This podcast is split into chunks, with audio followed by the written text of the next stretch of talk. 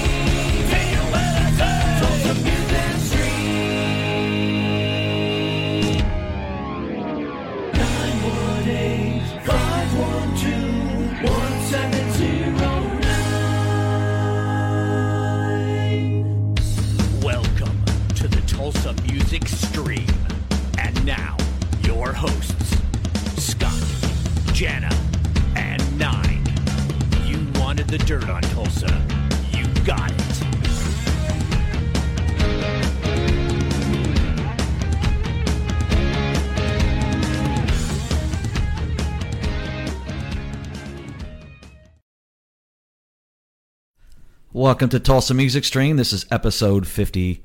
Six, 56. And um, if you guys uh, could, would you please share this on your favorite pages, all of your favorite um, groups, and all that good stuff? Put uh, if you're watching on YouTube, you can um, hit subscribe and all that good stuff. We're also live on Twitter and Twitch and all that good stuff. So um, today we are going to be interviewing Mr. Jeff Pilson from Foreigner Yes, and indeed. formerly of Dokken. He is the uh, guitar based producer hero of all of our lives right here. Absolutely. He he does so many things. I don't know how we're going to unpack it all tonight, but we're going to do our, our best to do that. Jeff's already here. I'm going to go ahead and bring him on screen real quick. There he is. Good evening, Jeff. There How are I you? Hello. I'm How great, doing? guys. Thank you for having me. This is great. Man, thank you so much. We do want to give a quick shout out uh, and much appreciation to Matt Lemieux, who is a mutual friend of ours, and he helped set this up. Uh, and you, put us in touch with you, and we'll be talking more about Matt at the end of the show. But like I said, we've got a ton to to unpack with you in a short amount of time. We're going to do our best to get to all the good stuff, and uh, I- I think our best place to start would be with some of the breaking news, the latest breaking news from the Foreigner camp. Let me put this up on the screen. Can you see this, Jeff? This is this is the best of Foreigner Four Live that has just been released, the Las Vegas edition, and uh, the Nice. the yeah the post says now available exclusively for retail at Walmart. So why don't you? Heineken Zero. Yeah, I see that. Hey, hey, check it out. Oh, you know what? We got check it out. I got I got Budweiser Zero. dude. Oh, wow. How is that? I love it. Really? Have you tried the Heineken? Yes, yes, I have, but it's a little bit uh, too ah gosh. I guess it's skunky. Skunky. Yeah, it is. It is a little like that. I hear you. Anyways, but back to Bud. Anyway, sorry about that. Right Uh, on. So the question was, Oh yeah, sorry. The, the- well, we're going to talk about this uh, Best of four Foreigner Four live that just came out. Why don't you tell us a little bit about the making of this? And of course, there's a lot of hits on there. Tell us about the making of it and what fans can expect when they pick this up at Walmart and check it out. Well, a lot of it was recorded at a show that we did in 2014 at the Borgata in Atlantic City. And it was a live show where we were featuring Foreigner 4 um, because it was at the time that was uh, it was belated, but it was it was to celebrate the 40th anniversary. So um, we're very very excited about that, or, thir- or 30th anniversary maybe. I forget which one. Anyways, bad with numbers now. Um, but uh, the songs were great. We got such a tremendous reaction about that. Um, so many people love those versions, and we don't often do those songs. We did do them uh, in Vegas, which was great. It was part of our residency there. Um, so, so I think everyone just felt that it would be a good time to put those songs on a disc so you could hear them. And if you'd been to the Vegas shows, you you knew the songs were were around, but you may not get a chance to hear them again for a while. So it's a great opportunity for that. And what's so cool also uh, with the Vegas, uh, you guys also raised money um, for the U- Ukraine Relief. relief fund, or like a hundred thousand dollars or something like that. Over hundred thousand bucks. Yeah, I'm very proud Very of that. cool. Very cool. You know, it was it was, a, it was amazing. Like we had this interview set up, and then bam, like all this foreigner like news just started breaking. And we're Yeah. like we already had like a bunch of questions, and we're like, oh, we got to add this one, and oh, here's another one. Super cool. yeah, that's got to feel good to, to you know do work like that that makes a lasting difference in the world. We certainly appreciate you guys uh, doing that. Like Scott said, uh, that goes to the American Red Cross on the behalf of the Ukraine Relief Fund, and uh, props to you guys for doing that. That's Thank you. super super cool. We're we're definitely going to talk more about foreigner stuff. I want to quickly uh, swing over because this has to be something else you're also excited about. Let's put this up on the screen. You guys have the Black Swan Generation Mind album coming out on August 4th on Frontiers, and uh, I thought it was April, April eighth. I thought it was oh, already. you know what? I apologize. They've that's where they've got the month and the and the uh, day reversed. My Ah, bad. okay. Well, t- okay. So tell us tell us about that album and what fans of Black Swan can expect when they check that out. All right. Well, um, Black Swan is a band with Reb Beach uh, from White Snake and Winger on guitar, um, Robin McAuley from the McAuley Schenker Group, Raiding the Rock Vault, all sorts of, uh, I mean, all sorts of other things. Robin is just brilliant, great singer. And then Matt Starr is playing drums and myself bass. Um, the record, uh, I'm just really proud of the record. It's very much melodic rock in the style of you know Dokken Winger, Whitesnake, all that kind of stuff. It's very much in that style, um, but we just really concentrate on the songs. And when you got a voice like Robin's and guitar playing like like Reb's, and then a rhythm, rhythm section like Matt and I, I, I just don't think you can go wrong. So it's it's gotten amazing reviews. Um, we got we did. We put out a record that came out in 2020, our first record called "Shake the World," and the response was great on that. And if anything, I'm getting a response from this new record that it's even stronger. So that was what we set out to do, and I just couldn't be more excited about it. So yeah, pick up the new gen, uh, Generation Mind, the new Black Swan record. Definitely will. And it doesn't really suck being in like numerous super groups, does it? I mean, gosh, you must just be to get to play with the cream of the crop talent out there repeatedly. Do you ever just pinch yourself and go, "Man, I'm kind of spoiled." You know, I mean, you're you're obviously one of the top yourself, but to get to play with all these just high level guys that are still at the top of their game, that's got to just feel great. It it does. It is one of the beautiful advantages of this era where, you know, unfortunately records don't sell like what they once did. Sure. So it's very hard for a band to just record and just tour. Um, some do, um, but in in like in Foreigner's case, we don't record as often as I personally like to record. Right. So um, I I get these outside projects, and because so many of us are in the same boat, I get to work with these great people like Reb and Robin and Matt and George Lynch and just all these people. I mean, I've I've got- I've gotten to produce so many wonderful records. Warrant, you know, Steven Adler. I mean, Uh, so saw much the great list. stuff. It in line. I mean, so many great people. So so yeah, I I I I kind of do pinch myself all the time because I get to work with these people. Um, and again, you know, in in from our perspective, you know, we wish records sold more, of course. Sure. Um, but if they're not going to sell, at least we get to play with these great people and we get to collaborate on these wonderful projects. And so, yeah, I'm very grateful for that. and you get to do what you love, and that's kind of probably Yeah. first and foremost. I'm curious Yeah. though, was was there ever a moment because you had a you had a hand in the formation of a lot of those bands, but was there a moment like you're in Foreigner for a while and you and you just went because you're not that much older than us, I'm sure. So you know, was there ever a moment going, wow, I'm in Foreigner. I used to hear this band, the '70s hits on the radio, and I'm I'm in Foreigner. That's kind of a trip. Was there was there ever that moment for you? Well, I mean, you know, because it happened gradually, probably not a moment, but um, many times I have reflected on how grateful I am to be here in Foreigner. I do love the music. I mean, I thought Foreigner records were amazing. I loved Lou's voice. I loved Mick's guitar playing and songwriting. I, I was a Foreigner fan. So, from that aspect, um, I do uh, frequently reflect on how fortunate I am to be in this position and and just the experiences I've gotten through Foreigner have just been mind-numbingly wonderful. So yeah, I I have my own version of that. Well, you know, speaking of uh, you know the old school foreigner, I guess Al, Al Greenwood came out in the news and was talking about you know how disappointing that foreigner's not in the Rock Hall of Fame yet. Um, do you have an opinion about that yourself? I'm sure it's biased. Well, I don't spend a lot of energy on it because um, there's nothing I can do about it. Right. Um, uh, but my my personal view is I think foreigners should be in there. My God, seventy plus million records sold. Well, if you look at some of the people that are in there too, I mean, holy crap! I mean, come on. Well, I mean, not. I don't even want to do a whataboutism type type deal um, because my feeling is, you know, part of the Rock and Roll Hall of Fame is how much of an influence you had, and I know for bands like Dokken and Ratt and all sorts of things, Foreigner was a huge influence, huge influence. Um, I know even bands like Kiss were influenced by that kind of thing um, even though Kiss came out before that. But you know, they listened to Foreigner hits.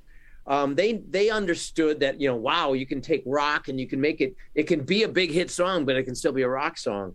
And that's the thing about Foreigner that I think really, really set made their mark when they came out. So, yeah. um, so my feeling is certainly Foreigner deserves to be in there. I probably wouldn't go in, but that that doesn't even matter to me. I mean, sure, I'd love to be in a Rock and Roll Hall of Fame, but not that much. I mean, it's not that big a deal to me. So right. I would it would be more important for me to see. I would rather see Al in, to be honest with you, because Al deserves it. Sure. you know, speaking of uh, Kiss and Foreigner, I bet Gene would love to have written "Hot Blooded." You know, no doubt. I think. Listen, those guys respect songwriting. I know that for a fact, and I'm I'm sure that they have a lot of respect for for Mick's songwriting, Mick and Lou. Yeah. So educate us on something. We were looking at your bio and, and studying about you. So your title with Foreigner is actually musical director. Can you kind of educate the masses on? I mean, that sounds like that encompasses a lot of different responsibilities. You're, you don't just show up with your bass and rock out. What what all no. do you do to keep the Foreigner machine running? Well, I mean, it number one, it's a very easy job because all the band members are so great. So it's not like I I'm doing anything miraculous believe me. Um, but basically, you know, I run the rehearsals. Uh, I design the set lists. I kind of make sure um, that everything is up to snuff. You know, as far as you know, make sure we're sounding right on all the parts and the vocals are right and this, that, and the other thing, all the musical parts. That I kind of help coordinate some of the technical stuff when that goes on because there's a lot of technical stuff that happens. And when we record like live records and everything, which I actually they they credit me as producing as well, mm-hmm. that's when there's a lot of work involved. Um, but it's basically just running the music, making sure that the music, you know, I'm directing the music, making sure that the music sounds right. Sure. Um, and and it's a big job, but again, I mean, I've got great songs to work with and a great band, so it's you know kind of cheating. right. And with Mick in and out on certain shows or festivals or what have you does that does that kind of put a, a, you know a wrench in some of your in some of your thoughts and programs and stuff that you are scheduling for uh, for the foreigner tour and things like that not really i mean we we kind of do the same when Mick's there as when Mick's not there i mean mm-hmm. you know we don't we don't ever want to well Mick's not here so we can fuck off you know, right. you know? right. i mean we don't do that so um no, I mean I know I do when my boss isn't around. You know. um, but no, um, no. Listen, we all we all. That's one thing. That's how you get in the band is that you're you're really serious and you're really dedicated, and and everybody knows you're not gonna backpedal or you're not gonna do half-ass work just because Mick's not there. Um, sure. Sure. So listen, I mean, it really it makes it, it affects us less than you might think. Let's put it that way. Okay. Well, okay, so we've talked about Foreigner. Now, now I'm gonna I'm gonna read a list of band names, and I just I want to kind of get an idea of like some memories that when when I read these band names to you, what kind of memories come up in your mind? Spiders, Christmas, Merrymakers, Mahogany, Cinema. What was that era of your life like as you're trying to break out there as an artist? Fighters, I was six years old, so. oh well, okay, well, but okay, that's a good place to start. So you knew from a very early age you wanted to do this. Actually, that was more in the I was enthralled with the Beatles era, gotcha. and um, I, you know, I mean, I don't think we ever made it past air guitar, or, or maybe. Oh no, actually, I think I, I think I remember having a fake like a Tinker Toys and Coffee Can Drum Kit. But um, anyway, um, but no, that was that was strictly. Although I did sing back then. I, I used to sing Beatles songs. That's that was that was you know I was really taken with that. So um, so uh, but the Spiders wasn't a real band. Obviously, it was a kid thing with me and a couple of friends. Um, Gotcha. Mahogany was was when I was in junior high, and um, yeah, I mean, you know, it's just those are just the form the bands you form when you're a kid and you're you're starting off and you you're just starting the journey. Sure, but but you're you're like a lot of others. You knew from an early age this was going to be what you were going to do, and Yeah. and it, is it true that that uh, Randy Hansen led you to the tryout for Dokken? Was he your connection there, No, he wasn't. It was a guy by the name of Mike Varney. Mike? I'm sorry, that I meant Mike Varney. Yep. Yeah, yes. Well, Mike Varney, yes. Mike Varney absolutely did. Mike and I had been in a band together in San Francisco, and I had just moved to LA. Um, and um, Mike was kind of the guy you'd call back then. He had a column and guitar player, and he was just really well known as knowing musicians and connecting musicians. And Don Dokken called him, and you know, because Juan Croucier had been in uh, Dokken and, and left to join Ratt, so he called Mike and asked, "Do you have, do you know of any singing bass players?" And my name came up, and there you go. Wow. Now you see, for me, I'm I'm a bass player, and so I was telling them for me, and you just mentioned it, him and you, Juan. Um, you guys like you were the kind of guys I like because I always consider I like to sing, and I was a bass player, and you guys put on a good show. So, so um, you guys were that kind of that was an that was an influence um, for me as a, as a young teen starting out playing bass. So, thank you for that. Yeah, a lot of Oh, energy. You're more than welcome, and thank you for for saying that. Very nice. Absolutely. So I, I think, uh, and Scott, you get the next one because I don't mean to dominate the mic here. I, I, I do want to ask you about this. I, I was told that you weren't afraid of tough questions. This might be a, t- a little bit tough, but, but uh, we all. It's no secret the the tension that existed in the Dokken camp, and that you know that is not a surprise to anyone. I'd like to know if were you the guy were you kind of the peacemaker that tried to sort of resolve things or was it just a deal where it was kind of every man for himself let those guys duke it out i want no part of it i'm just you know here to to rock and have a good time i mean what was that like for you Well, I, I was unfortunately frequently put in the middleman position. Um, I mean, you know, it's never as simple as, you know, if you read about something in the press, it's generally never quite as simple as it's made out to seem. But, but there was there was some truth to that. Um, I would I was the sh- shuttle diplomat. You know, I would I would write with George and I would write with Don, um, and sometimes that meant you know like taking a song to Don that George and I had written the music for and seeing if Don wanted to put vocals on it. Sometimes it meant taking him a song that we that George and I had put vocals and uh, lyrics and melodies to and showing it to Don and seeing how much of it he wants to change or whatever. Um, so yeah, there was there was that. No, I never said uh, leave me out of this uh, because I kind of all I did recognize early on that um, if the band wasn't if we didn't develop communication, we were destined to fail. Um, and ultimately, we did end up, you know, breaking up because of bad communication. But, um, but, you know, we, we survived for a few years there, and I don't want to say I I certainly wouldn't take all the credit for it. I'm just saying, but I think that that was one of the attitudes that helped is trying to make the best of the situation, trying to focus our energy so that we were working towards the same goal rather than two different goals, uh, which frequently happened. Um, the tension was real, but the tension went all the way around. And um, uh, although George and Mick and I did tend to gravitate together, um, you know, and and you know, we'd we'd play together and we'd you know we'd jam together, and you know, there there was a certain camaraderie that Don probably wasn't a part of, and he probably felt left out of that. Um, and there was also I had a camaraderie with Don that that kind of transcended uh, other aspects of the band. I mean, especially during the dysfunctional period when we were first uh, starting the reunion period. Um, Don and I got very close and and did a lot of great work together. Um, so it's a complicated relationship, but um, but basically, in a nutshell, egos and greed got in the way, just like Yeah. they did with everybody else. So once you remove yourself from what was probably considered a toxic environment and you got into something healthier, did the toxicity exist for so long that it almost just became normal? So then when you got in an actual normal situation, that felt weird to you? Well, uh, I wouldn't say normal felt weird to me, but it was it it was so prevalent that toxic feeling that you just sort of I just in my mind I think I just associated you know okay I'm with the Dokken guys there's going to be that dark cloud over it. It, it always kind of had that feeling. Um, although although let me tell you also there was also tremendous moments of humor and fun and uh, and positive collaboration that never gets talked about, of course. Right. But there was Right. a lot of that. There really was. You know, if if I try and think rationally about that period of time, there was a dark cloud hanging over it all the time.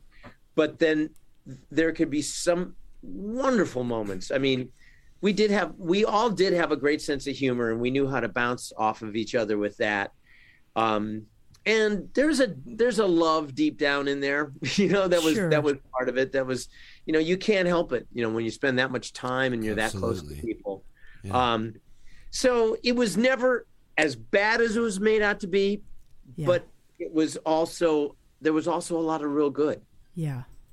Well, you guys were definitely one of my favorites. I'm going to hand it off to Scott. Well, yes. Uh, I mean, speaking of like positive you know, experience and things, I know, like you talked about your your your reunion, and, you, and there was a couple of them, and one this one's not quite a reunion, but I guess sort of when you guys went and played in Japan, and you guys put Oh, out um, what is it, the Return to the East? Yes. and you put out a, a new video and it looks like you guys were having fun and and you know the beginning of the video and you guys were just kind of you know taking taking photo shots and stuff or promo promo shoot and uh, tell me a little bit about that reunion and um, what what did you get out of that Well, you know what's funny is the reunion actually was really fun.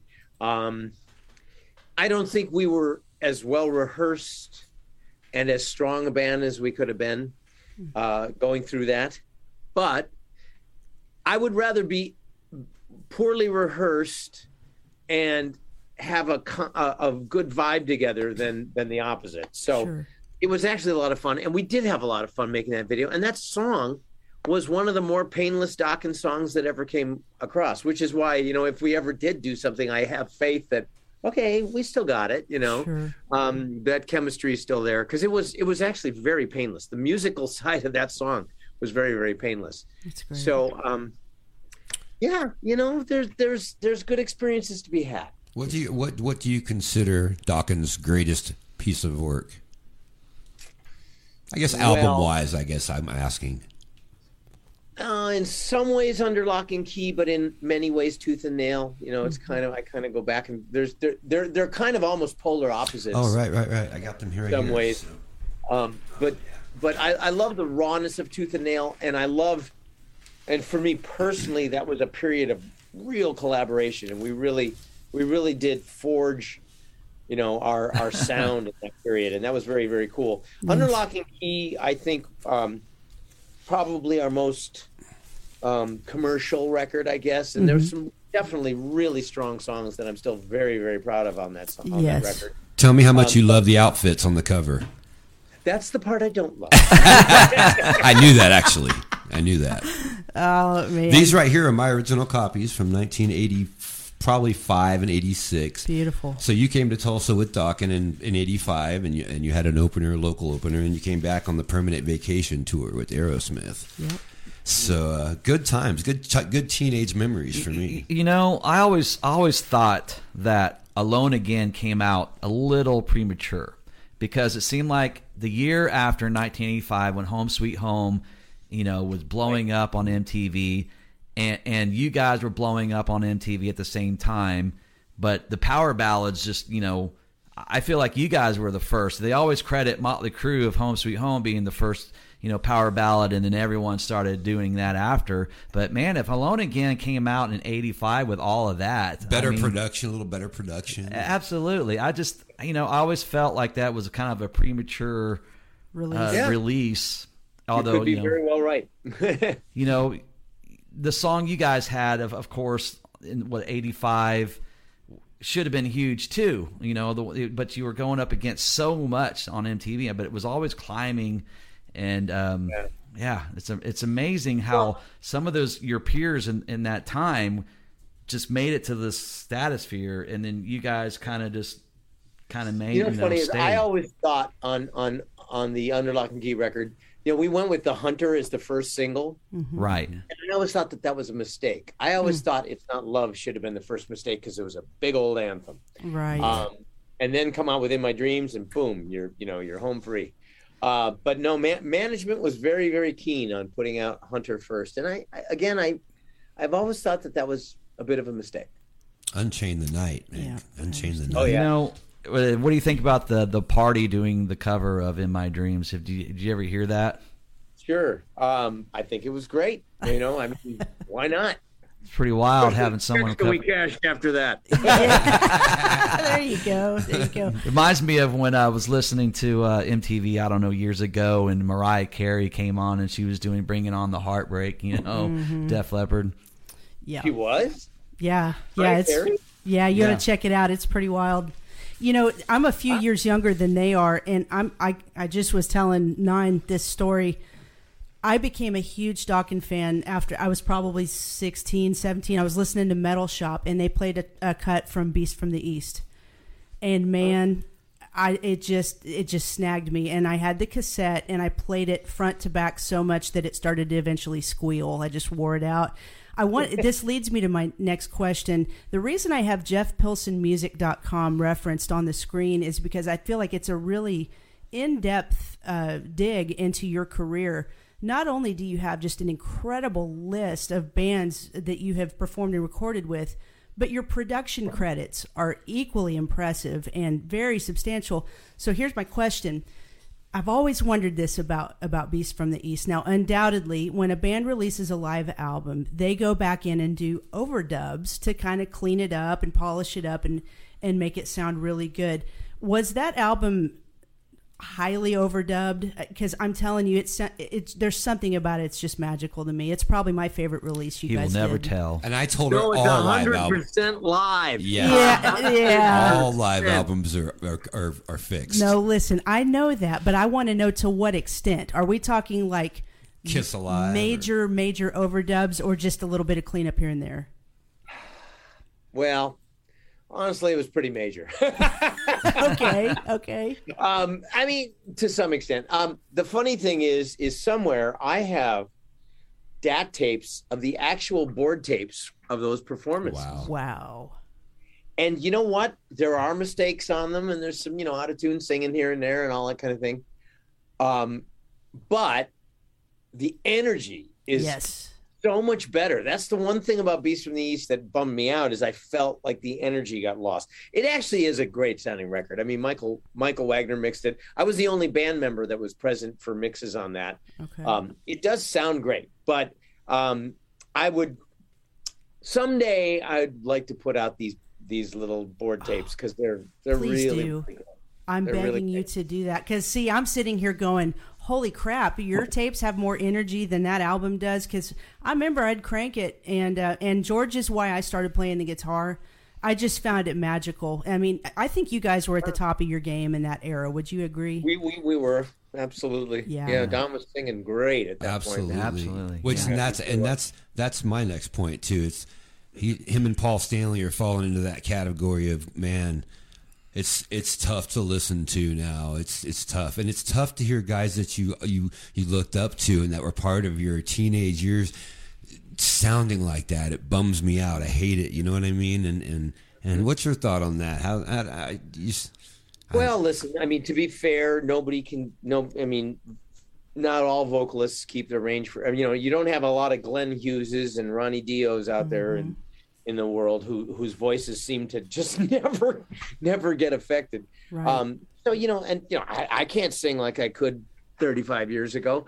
Um, uh, so you know, got to keep that in mind. Um, with that, uh, I just you know, I I hope Don takes care of himself and I hope he can keep singing for as long as possible and I ho- I hope he has a little bit of a breakthrough and, and I know he's had a lot of health issues and sure. he's had there's just a lot of issues. So, um, you know, I mean, there's a reason why he's probably had some difficulties. Um, but I wish him the best. I really Yeah. do. I don't, you know, I, I'm, uh, I, th- I think he's just got a wonderful voice, and you know, Yes. when it's Yeah. when it when it's working, it's it's a, it's a unique, magical voice. So, Yes. I uh, think I so, hope too. I hope I hope he has less problems in the future. I like how he. I like his voice on "It's Another Day." I mean, it's you know it's It tuned good. down, but it's it's still sounds cool to me. I mean, yeah. like I think I think the focus is on John Bon Jovi's voice now. It, it is. It is, and it's kind. Yeah. You know, I guess that's maybe that's my next question that kind of tags onto that. We do have our heroes, and and some of them are losing some of their range, but. You know, if there's still a paying public out there that wants to pay to see these guys, even if they are a shell of, of their former self, I I mean, have at it. This is all these guys have done. It's it's what they know. It's it's who they are. I, I mean, you don't have to go to the show if it bothers you that much that they're not on top of their singing game. But um, I just, yeah, John Bon Jovi's a perfect example of a guy that's struggling right now. But like you Yeah, said, I, I haven't. I've been hearing about this. I haven't actually watched any of it. Oh, but it's you rough. Need to. You need It's to. rough. I, I've, I've- I've heard that, um, Yeah. which is unfortunate because I know we toured with John in the '90s, and I remember Mm. at that time talking with him about his singing. He was taking it very seriously, and he was he would after the show he would go. You know, he would go in his dressing room and he'd warm down for at least a half an hour. He was taking it really, really seriously. You know, uh, that was several years ago, but um, so I mean, I once again, I hope I hope he doesn't have problems. I mean, you know, now there's a guy who doesn't have to worry about his next meal. Um, right? Neither do his Um, grandchildren. yeah, neither do his grandchildren. Um, Yeah. but I do. I, I hope. I hope because I know he's serious about what he does. So I hope. I hope for his sake, it's it's getting better. You know, we um, recently, well, a couple years ago, we've uh, got to open up for Dokken, and actually, I opened up for with you uh, back in years ago. I think it might have been in 2000.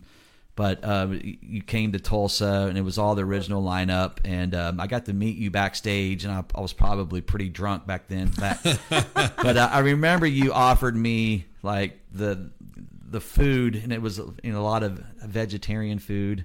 Um, uh, and I guess a bunch of my band members, we just started scruffing all that stuff oh, down. jeez. But um, there's a place called Because the that's what we used to do when we would open up for people. We'd go steal their food. Yeah, man. Gotta eat. but um, Yeah. it, you know, it brings me we when we talked to Mick um, back then, and he he seemed like he was in high spirits, but it wasn't long after that he decided to uh, retire, and and I guess he just kind of told Don he was done and, and ready to, ready to go back home, and just kind of got tired of getting you know catching flights and going to these shows all the time. Um, what did you feel when you when you heard the news that he was uh, you know no longer wanting to play? Well, I wasn't totally shocked. Um, you know, he, we, you know, we, you know, he had played on the first End Machine record, and so, you know, and we'd had a lot of contact. Um, and he, uh, I mean, I could, I, I could tell he was tired, and he was, he was physically hurting. I mean, you know, their and their touring schedule was not easy. It was just physically grueling. Um, and so I wasn't shocked. And every time I've talked to Mick since then, he's been in the best mood and he looks great. I, I saw him not that long ago and he looked great. So obviously it was the right move for him. You know, I mean, at a certain point, if you're not enjoying the process and you can get out, get out. And That's and that's what he's done. And he's living a wonderful life. So just got a text from him a little while ago, actually. He's, Ah. he's, he's in a great place. And he has a little brother that could step right in and fill his shoes. Huh? Yeah, Plays so much like him and sings so much like him. It's scary. Wow. there, there's a picture of you guys right there. So what's going on with the End Machine these days? Are you guys active right now?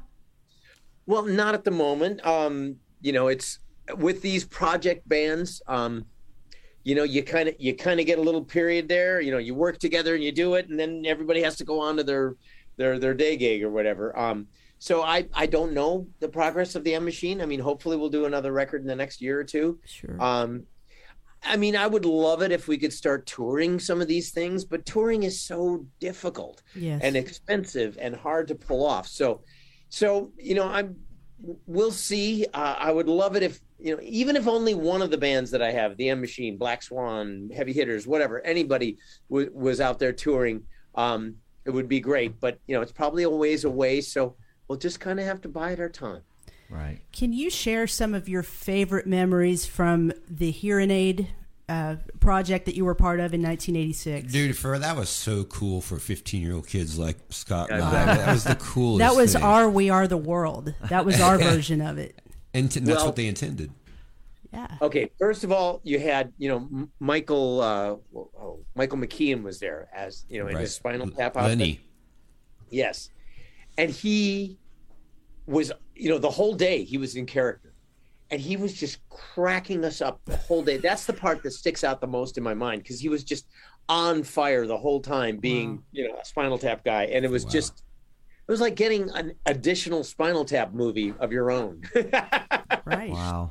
he was great. Um, I remember uh, Kevin DuBrow was being a real ham that day and Oh, wanted absolutely. Yeah. center of attention all day. Yeah. Uh, but I remember everybody else was really cool. I also remember uh, there was a gigantic party at Kevin DuBrow's house afterwards, and it was it was one of those all nighter type deals. Lasted for five days. and and all I know is the next morning, and it was at sunlight. At su- I don't even remember how we got there, but Mick Brown and Eddie Ojeda from Twisted Sister and I ended up at some hotel room together singing Beatles songs at about eight in the morning. Uh, Wow. Jeez. That's cool. but it was a gr- it was it was that was so much fun. What a neat period of life, man. That must have been exciting. For you know, we are the Tulsa Music Stream. We would like to, you know, bring back some of like the memories of when you played here. And I know you just recently with Foreigner, you've played at River Spirit uh, Yeah. Casino, uh, not just recently, and and I caught the the other one before that, and it was an amazing show. You put on, a, you have so much energy, and and you know when I played bass, and you know I, I wanted to move like you, and and now it's like it's getting tougher to move like you. And, you know, So he's a singer. So, so he's just a singer now. right? Definitely older than you. So. and, and, and it's amazing watching you still bang it out and, and and just you're all over the place but you know those were See, two, that's when you know you're getting old because they say you're still banging. That's right. Right. That's right. right. and so that well, so I you mean, have listen, those and thank then, you. then I mean, go go ahead ahead. okay no, I was, I was gonna say you got to take care of yourself to do that. That's For basically. sure. Uh, I, I I don't know how. It's so amazing, you know, with with neck issues and back issues. But um, also, you came here with Aerosmith. Yeah. That was on the Permanent Vacation tour, and I Mm-hmm. believe that was um, what album was that? It wasn't Under Lock and Key. Yeah, it was under. No, it was No, Back for the it was Attack. back, for the Back attack. Back for That's the. Attack. Yeah, yeah. Yep. Which is a great album too, in my opinion. So many tears. I mean, some there's really good songs on that album. Absolutely. Well, thank you. That's Yeah. actually my I favorite. thought that was an underdog too. I always thought "So Many Tears" was Oh, that's one of my Kind of- favorite Dokken songs. to me that's kind of the quintessential Dokken song. It's got a, it's it's heavy, and the melody and lyrics are nothing you would ever think to put on that music unless you're Don Dokken. So I I, I thought that was one of one of his his better Yeah. melodies, and um, and I remember George and I working on the music on that for a long time. It was that, That, was that's a, that was one of my favorite tunes, as well as the uh, the Walk Away. Um, I don't know Oh, that wasn't yes. on the album. That's a I mean, beautiful I don't know- song. I can't remember was it, it was in a movie or something, right? A movie album or something soundtrack. No, it was on the No, live. Nightmare on Elm Oh, that's It- yeah. It Okay, was on Beast from the East. Yeah. that was a great song. That was a really good song. Well, thank you. Yeah, I, was- I was very proud of that song too. I, Um. go ahead. Anyway, go ahead. No, no, I. Oh, sorry. I just I wanted to. I know you get asked this a million times, and I'm I'm. It's probably been asked a million different ways, but let's talk a little bit about your involvement with the movie Rockstar. Um, not only were you a character in the movie, but again, you were the musical director for that. Did you feel was there a a bigger sense of pressure uh, as uh, being under that role f- for that kind of a movie with those you know with that star power would you say the the pressure level was comparative to producing an album or was this like on a different scale for you pressure wise Yeah, it was kind of different. Um, because number one, when you're dealing with a movie, you are dealing with a million people's opinions. It is ruled by committee at all levels, and that's also very tiring and and explains why there's so many shitty movies out there Right. right. because because uh, watching it watching the process is like wow i'm amazed anything gets made but we had a great director he was really great and he really knew how to keep us all focused and so consequently i think i felt less pressure because the director was so good at making it make it all feel like it was moving forward the way it was supposed to be moving. So it didn't feel like there was a you know some like pressure was building like something was wrong and i had to fix it you know. It didn't feel like that at all. It felt it felt smooth. I mean you know there was there was navigating the songs because you know Zakk was wanting to tune down to b and a and it was like Right. they didn't really do that back then but ah fuck it it sounds great you know Oh man. So there was funny. there was those kind of things but um uh so yeah there was pressure. I mean because you know you do you have you have a lot of people uh, you know on you you know um george clooney being one of them. Um Wow. but he was very very very nice. Really really cool. Um so so no it wasn't it wasn't bad but it was it was different. It was a different pressure. Yeah. Album pressure um album pressure is so musically concentrated. Uh this this was the pressure of music versus versus uh dialogue versus um you know commercialism ver- you know all that stuff you had to take into account so it, it is a different thing Did you enjoy acting? I loved the moments of acting. The problem is, it's you know, you sit in your trailer for four hours before Right, you do the waiting. five minutes of that, and then you go sit back for four hours. Jeez. So the pace of movie making, I'm not wild about, but um, but I loved. I mean, I would love to try acting where I wasn't just playing myself because I was basically pace, playing an '80s bass player. So, Mm-hmm. um, but I would love to try doing something where I got to actually act. That would be Mm. very cool.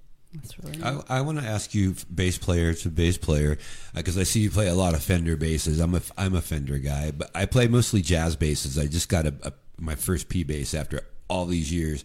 But I see you, I see you play some pretty cool Fenders. Do you have? I mean, I'm sure you've amassed a, quite a cool collection. Do you have some pretty some pretty nice uh, ones that you do? You, and do you break out your best ones, or do you do you leave the best ones at home? Well, I, I mean, I, I do in the studio. I don't, I don't bring them on the road with me. No. Um, on the road with Foreigner, I play a 73 P bass, but I put 66 pickups in it. oh, Just nice. I like them better. They're a little warmer. Um, and then my spares are all. I have a 71 for a spare and a 73 for a spare. So I stick kind of with that for, you know, so they're only 50 year old instruments that I play right, but still, man, I, I know I know but I what mean- those mean. Do you want to? Do you want me to give you a little tour of some of the? sure, Of course.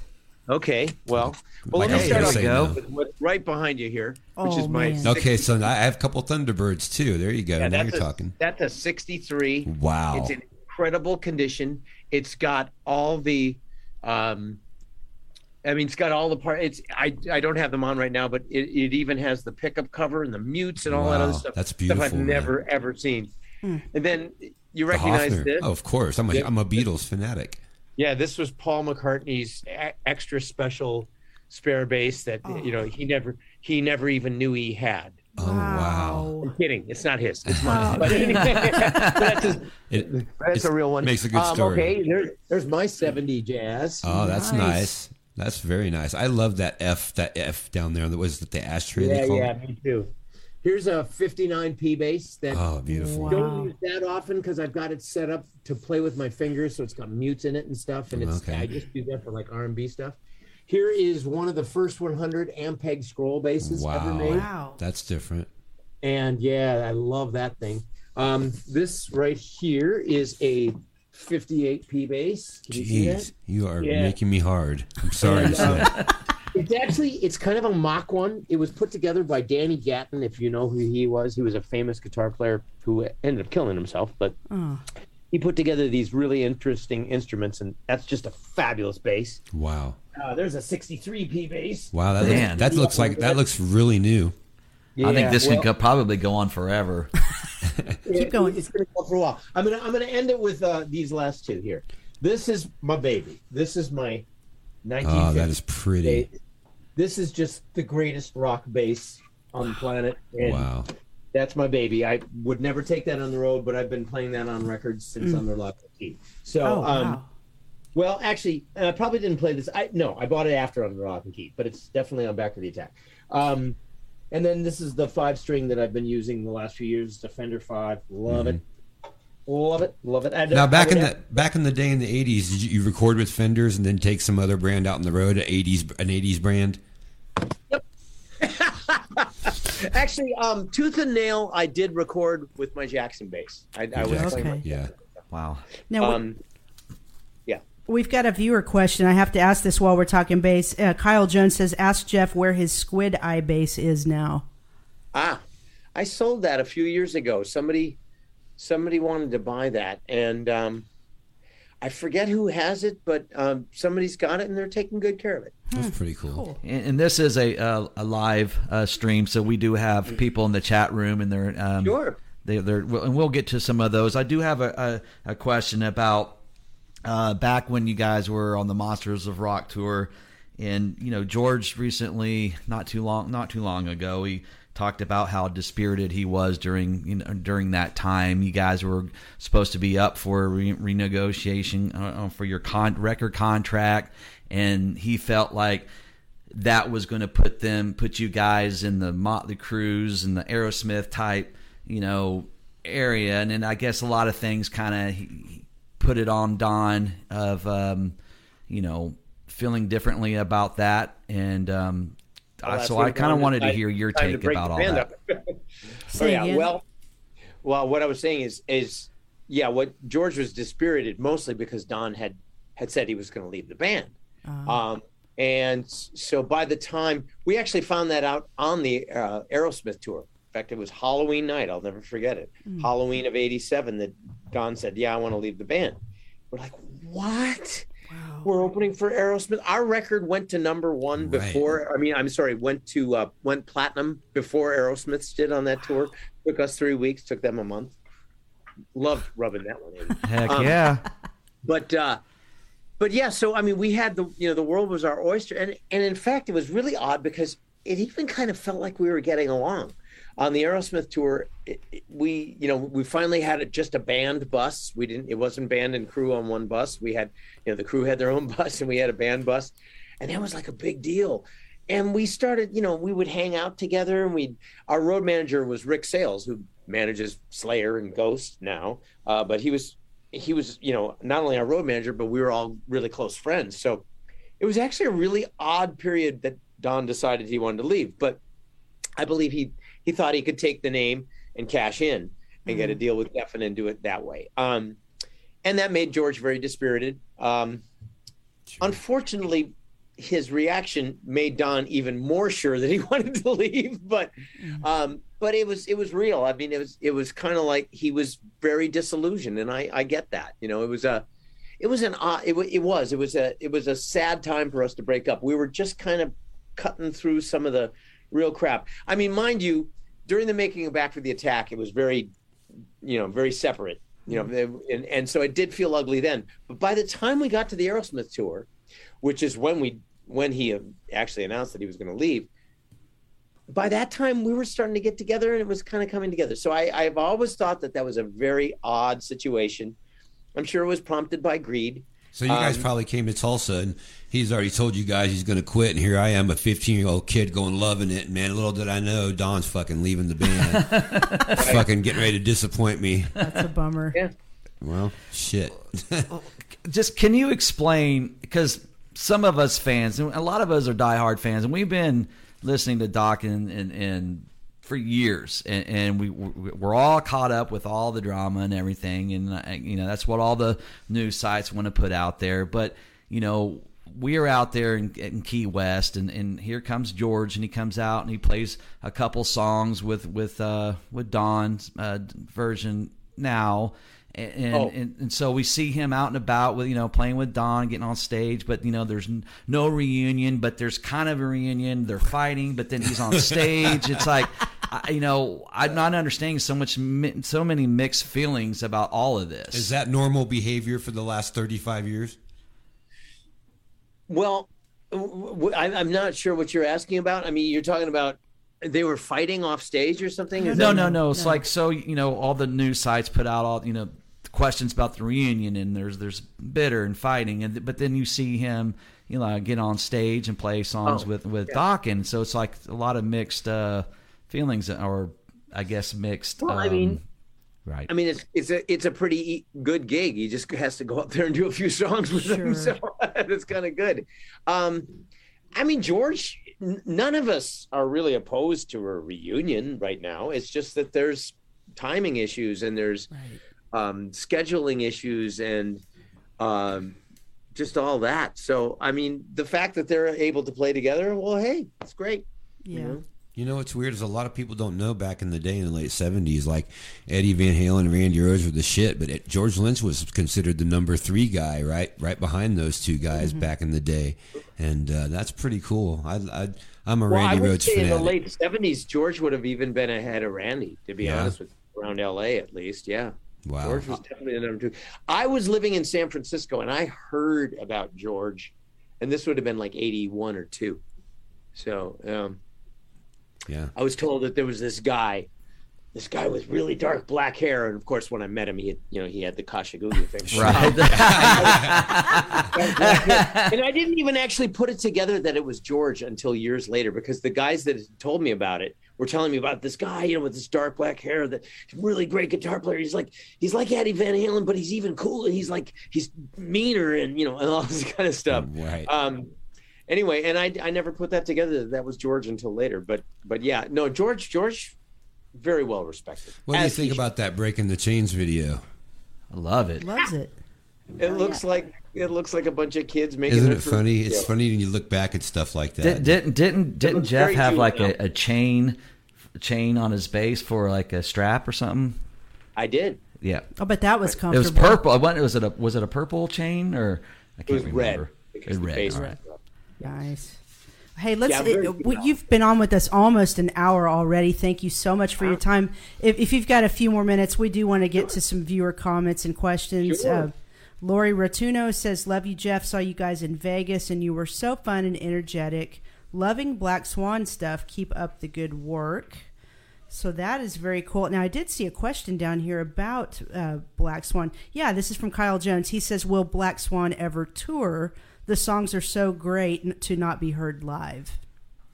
Well, again, it's just the logistics of, of touring with bands like that is so so difficult. I wish people understood how difficult it is. It's not as easy as you just stand up and play.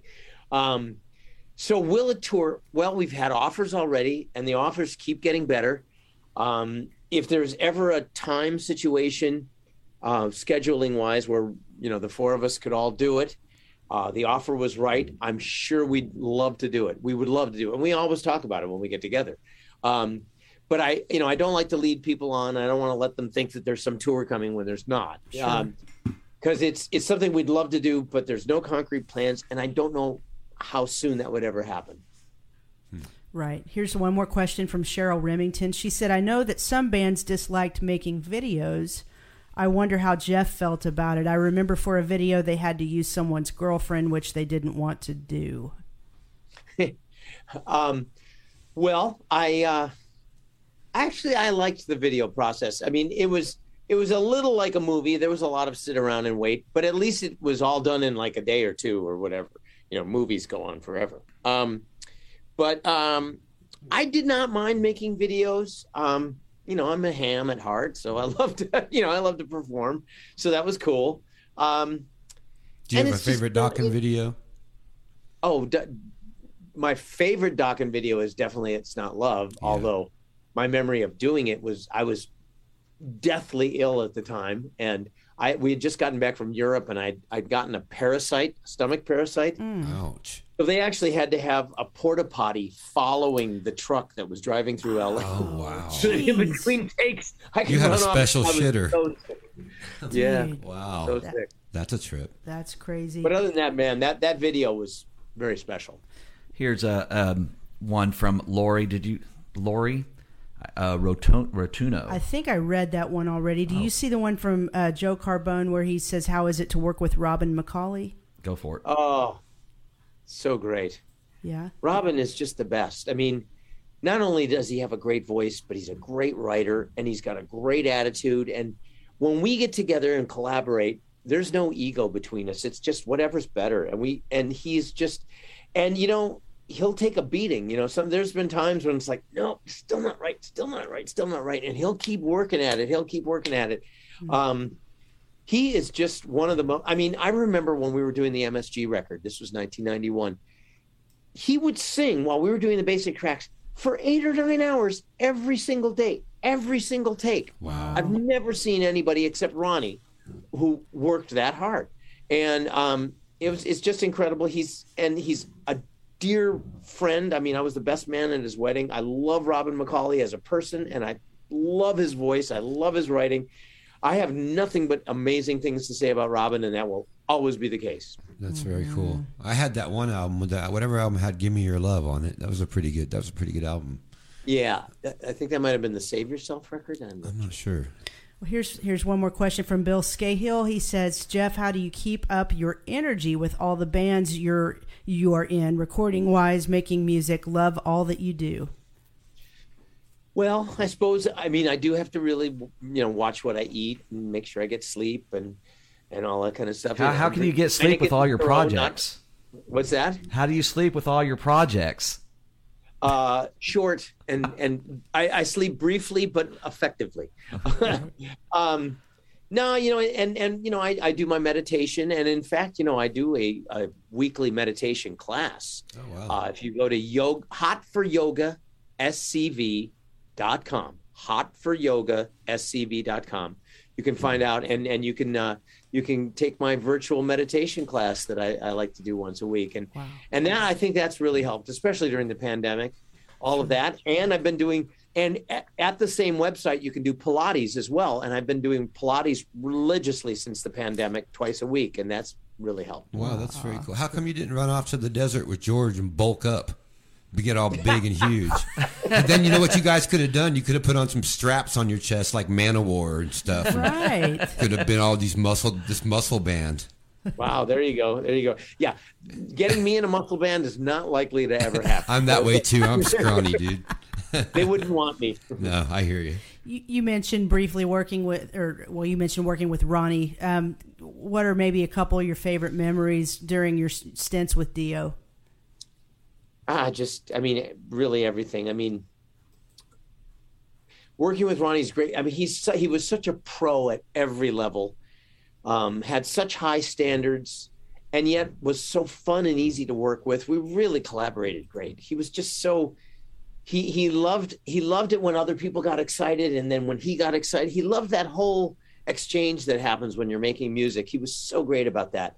Um, and it, and and it was and he was so efficient and professional and um and just a great person so i mean my memories everything about my memories with him was great so um i i, I think about him still an awful lot and i miss him an awful lot We all do. We all do. Uh, Denise Dossing says, I saw the Foreigners show a couple weeks ago, and I loved the music, of course. I just wanted to say that Jeff's energy was amazing, and watching his true passion and joy for playing slash entertaining was probably what I loved the most about the show. I'm glad I captured that in a photo. Oh, that's great. ah great great well tell her thank you Super cool. Well, we're we're going to start wrapping things up with you here. I do have one more quick question for you. Do you have in your mind how much longer you would try to do this, or do you just take this kind of a year at a time, see how you're feeling, and, and then go from there? I do not have a grand master plan, if that's what you're asking. Um, n- yeah, I, I guess I'm kind of taking. I mean, I figure my time with Foreigner will probably last as long as Kelly wants to sing, keep singing, Sure. uh, and who knows how long that'll be. I mean, he still sounds and performs great. Oh yeah, So- he's an amazing singer. um, so I mean, I, I, right now the foreigner situation is just so great. I mean, we have the band that we love. We have the crew that we love. We have management is great. Everybody. I mean, it's it's like we've really got it down to uh, to a real great place right now. So. Um, don't want to go anywhere on the foreigner camp. That's a, that's a real good place right now. Um, but uh, we'll see. I mean, you know, maybe my body will give out too, because you know, because I don't want to be a guy.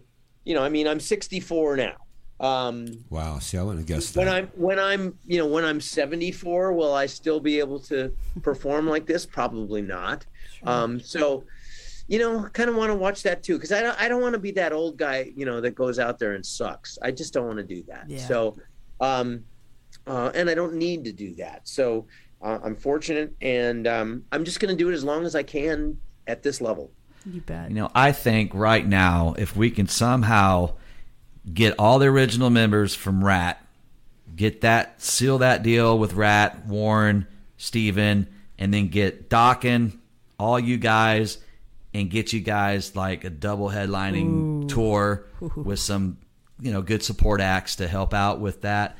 I think that would be amazing, and just do it in one big shot. He's like, "All right, we're sick and tired of your guys' requests for reunions. Here you go. You're going to get a double shot of it, and just boom, there you go. You know, that's that's not a bad idea at all. Not at all." Do you when that you would, see this? that would make give it a reason for existing. Um, yeah, And you know, I think that.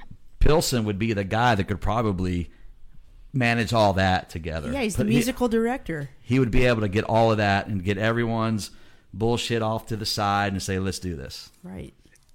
well, that would that would be cool. Um, I'm curious about this. I'm curious when you see bands like Motley Crue and Poison and Def Leppard doing this arena tour.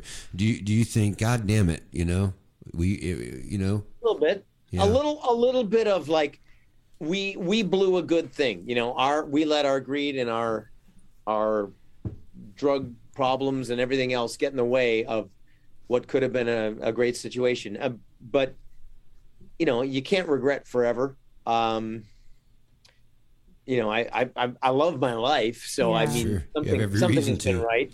Um, but uh, but yeah, I mean, you can't help but think well, we you know we could have we could have been uh, more on that level than than where we are, and that's like I say, strictly because of stupid human failures. You know, Well, the good news is that music and, and those videos live on, and those of us that loved it and grew up with it, and it helped mold us as musicians, it will always mean the world to us despite the dysfunction. So Yeah. you definitely can hang your hat on that, and certainly you've landed in a great place with with Foreigner, Right. And all of your multiple other projects that you're doing. Plus, And- plus, if he has Kelly Hansen cooking for him, oh, you can't go wrong.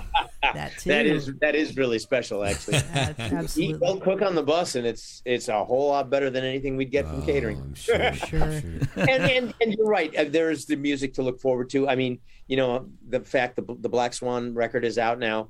Um, George and I just did, and we're just finishing up another Heavy Hitters record, which is us doing cover f- songs, which is so much fun. Cool. Brian Tichy on drums, Bernard Fowler on vocals from the Rolling Stones, and Corey Glover sings a song from Living Colour. Wow. And it just came out killer.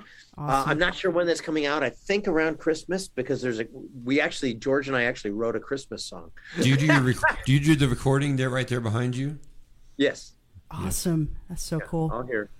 And yeah, way you hear it, it's a it's a it's a really cool record. So we have those things to put out and look forward to, and keep ourselves tied into everybody. That's awesome. We will watch for it. Jeff Pilson, thank you so much for joining us tonight on Tulsa Wait a minute. Music Stream. We What- didn't we didn't hold a big tribute to Matt Lemieux yet. Let's Oh, do yeah, it. yes. Let's do it.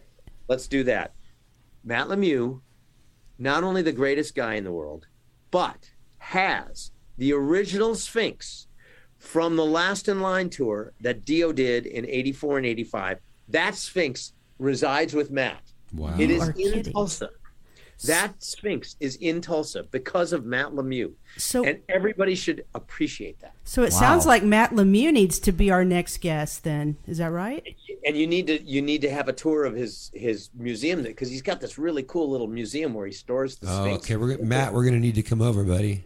Matt Matt is the man, and is- and he was a great guy. He's yes, just a he great is. guy. Yeah. Yeah. Well, he definitely helped facilitate this. And this. his wife Julie. Let's let's not forget Julie. She's Hi, Julie. Shout out to Matt and Julie. Jeff, thank you so much. We wish you guys well on the tour. It's it's going to uh, wind through uh, overseas and the states and take you guys through the fall. Aren't, aren't So- isn't there something with Kid Rock going yeah, on? yeah. In the summer, you Yeah, guys we, we start we start we do some sh- we start at the end of June. We do a couple shows with Kid Rock, and then I believe uh, then like the end of July. From the end of July till into September, we tour Yeah. with him for a while. So yeah, Well- big. I think it's over forty shows with Kid Rock. It's gonna be great. Well, you guys be good and be safe out there, and we'll watch for you. Oh, do you got something? You know, Matt Lemieux says, I'm in Oklahoma City, not Tulsa. Ah, Right, oh, no. right. That's holy right. crap! Sorry, Matt. well, We're still we- coming over. Yeah, Yes, and yes. we do. There's a, there is a chat room if if, if you feel uh, good tonight with your um your zero beer you got going on. If you want to go in the chat room and maybe answer some questions or hit like or whatever, you know, I'm sure that they would appreciate it. But there was a lot of people in here asking a lot of questions, and they are putting up a bunch of hearts right now. Give give Jeff Pilson some hearts, everybody, Absolutely. and Oh, uh, they're all having fun and and um, it, I appreciate you coming on Yes, here. sir. You're a big Yeah, thanks, idol of ours, and, and we appreciate you. And you put out some great music, and you're a great singer, a great songwriter, great producer, and we appreciate all your hard work and everything you do on that stage. Well, thank you so much, guys. I appreciate it. Thank you for having me on. It was really fun. you bet. You have a great night. We'll see you out on the road. You will take, Take care, Jeff. See you, Jeff. Bye-bye. Bye. Boom. Cool. That was awesome. That made me hungry for lasagna. That made me want to go buy like five basses. I know. Oh man, his bass collection. Holy, Holy shit. Moses. Oh yeah. Now I imagine the food he probably gets cooked from Kelly Hansen because you know he's like kind of a chef. You know, Oh, he, yeah. he was even on that what that show, uh, that chef something, and he actually won. wow. Well, I need Kelly Hansen to cook for me.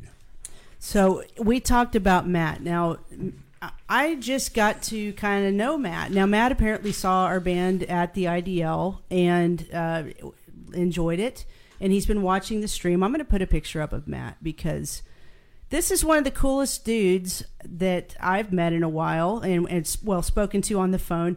And I got to tell you, there's not many people out there that know stats and facts about rock stars the way that Matt does. And it, Matt, thank you for helping us. He not only helped coordinate this interview because he is friends with Jeff, but he also really helped us with the prep portion and just sent us a plethora of, of stats uh, on Jeff. We didn't even scratch the surface on everything he sent. He's me. in the chat room right now. He But, says, uh, "Julie and I love you, Jeff. Thanks Aw. so much for all the years of friendship and this entertaining interview.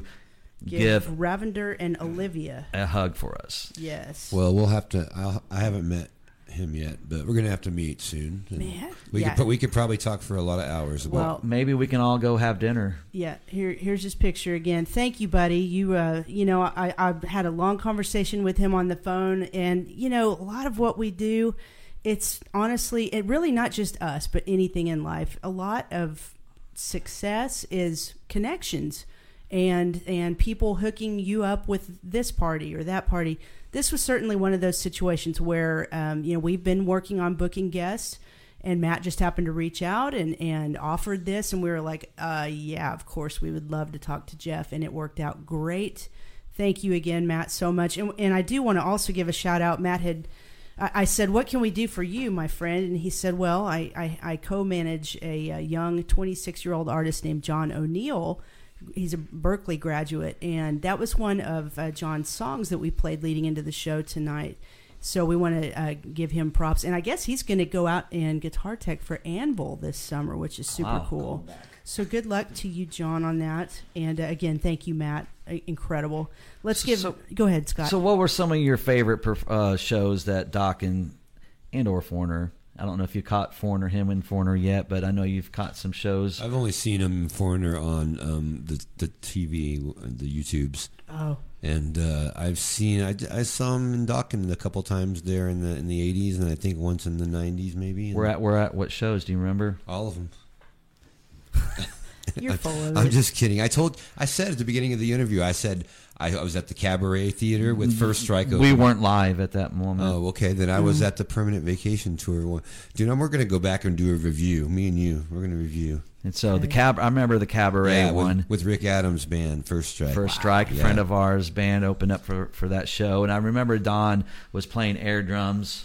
You know, he did that a lot. Yeah, he Oh, did do oh, that yeah, a lot. Yeah. yeah. And George Lindsay picks like this. Yeah, I love his picking Yeah. style. It's so unique. Yeah. It's So, yeah, unique.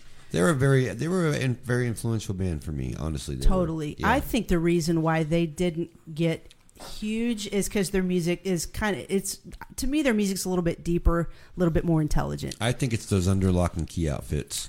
We forgot to tell them about you getting up and doing in you know my what, dreams. Scott? Here's here's the deal. I want to. What's the Here's deal? the What's, deal. what's It the dealio? It, it doesn't matter. It, I mean, it, it not to not to Jeff. I'm not downplaying the uh, the experience. He wasn't but there. He wasn't there, so he didn't get to share it. So I could have told him, and Yeah, and but he would- wrote the song. But we were there, and that's what matters. Well, you know, Well, I mean, it's okay. It's, yeah. it's all good. I, I just, man, I just really appreciate. I cannot believe that we're getting to talk to our. You guys want to like plug a show or anything for this weekend? Um, I need to plug our sponsors real quick. All right. Let's do that. right. So, uh, so th- this Megadeth and Lamb of God show is going down tomorrow night. So if you do, if you don't want to listen to the uh, the fine sounds of either Rocket Science or Mudflux or some of the other locals that are grinding it out tomorrow night, you can go see Megadeth and Lamb of God at the BOK. Please do go Well, support. you can just show. stop in at all three places. Yeah, catch the first set of Megadeth, and then The oh first wait, set of it doesn't work that way, does it? yeah, yeah. That's pretty good. Make, make sure you guys check that show out tomorrow night at the BOK. Also, Poison, Cinderella's Tom Kiefer, LA Guns will be at the BOK Center on August 20th. You can get tickets at BOKCenter.com for both of those. Keep an eye on DEB concerts for more upcoming stuff. Shout out to Sykemo Filmworks. Appreciate our awesome show intro. If you have any uh, needs for video, Psych is your guy. Check him out. Thanks, Todd Cook, for an awesome online store. Why don't you guys go ahead and pick up a Tulsa Music Stream yes, shirt? please. Get Don, one. Don't just pick it up. Jeff it. Jeff Pilson wears one when he sleeps. Yeah. Uh, yeah, he does. It, when he flips that, that metal shirt, that metal show shirt around, it says Tulsa Music Stream on the back. It's I like, think he even bought an extra one to wipe down those beautiful basses of oh his. Oh my god, no doubt, no doubt. Dustin Little, thank you for all your support of Tulsa Music Absolutely. Stream. Thank if you, you. have IT needs, he's your guy. Call 918-640-0892, Dustin at okiepc.com. Mm-hmm. We also appreciate greggshipman.com and Surviving Rocklahoma for your contributions to our program.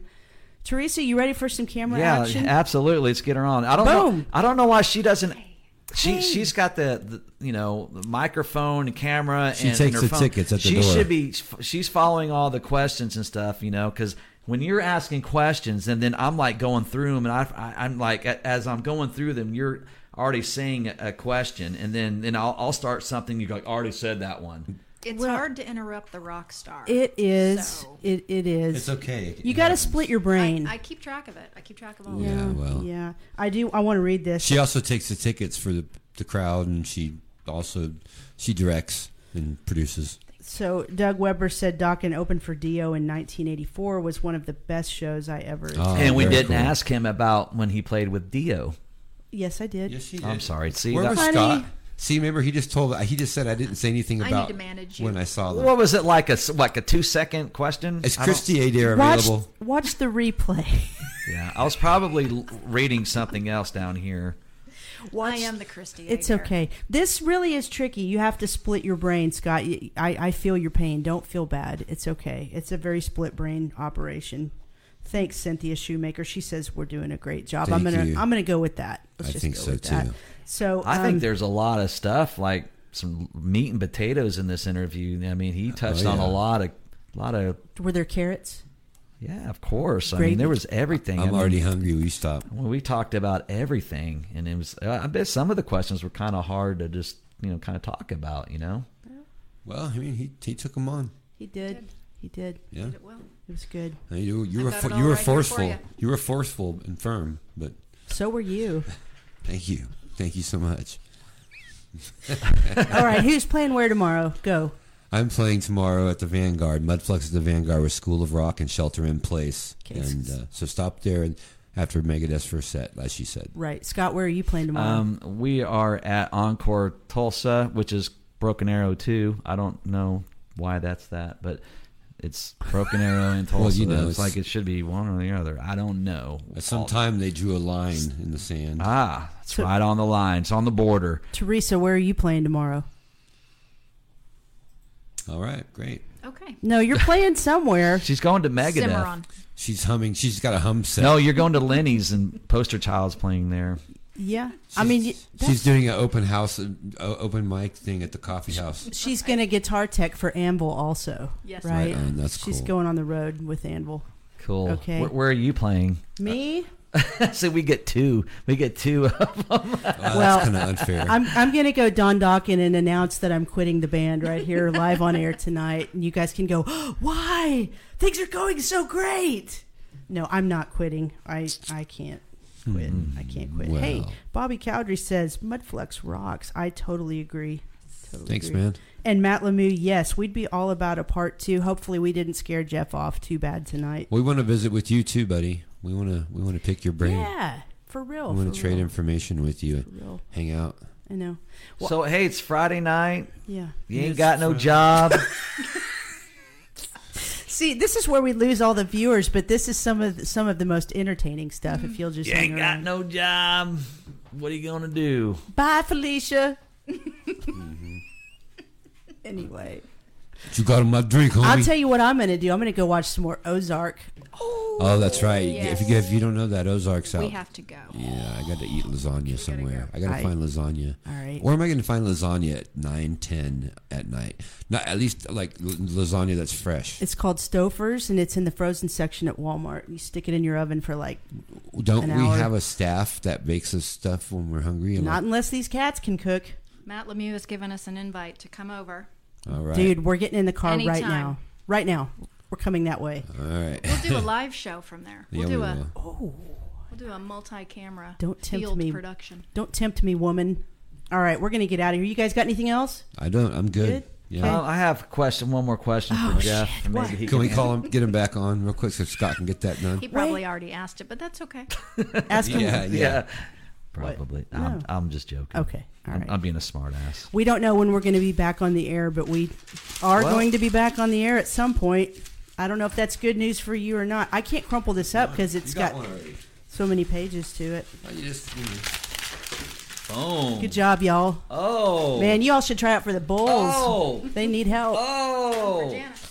See you guys later. We are Tulsa Music Stream. Thank you guys. Subscribe to our YouTube channel. Um, follow us on Twitter, Twitch, and also hit the little bell, the little little icon, the little bell icon where it gives the notifications when we go live and all that good stuff. It'll keep you guys updated when we go live, streaming, and you guys are automatically right there. And even if you're driving, He's right, you know. boom. right. So we appreciate you guys, and um, these interviews are fun, and we have a great time just cramming for these because we have day jobs, which sucks. And, and All right. Fuck yeah. and, Fight- and then we fight the power. and then we also play music. So you know, cramming for these things. And the, the cool thing about a lot of these these interviews is we know already a whole lot about these guys that we don't really need too much. You know, Nah, we were Dokken fans. the only already. thing is like we really needed to know. We know the past, but like future stuff or new stuff that just popped out, stuff like news, the news is putting out there, like um, you know, Foreigner did with their new album and, just dropped it for us tonight. the hundred thousand that they raised for the Ukraine. So So cool. So cool. Are we matching that? Uh, I have a hundred pennies. Okay. Sorry. All right. all right, thanks you guys. We are Tulsa Music Stream. We'll and we'll see back you guys soon. next time. Matt, start working on that next interview. Yeah, yeah. See ya. Good night. Love you guys. Good night.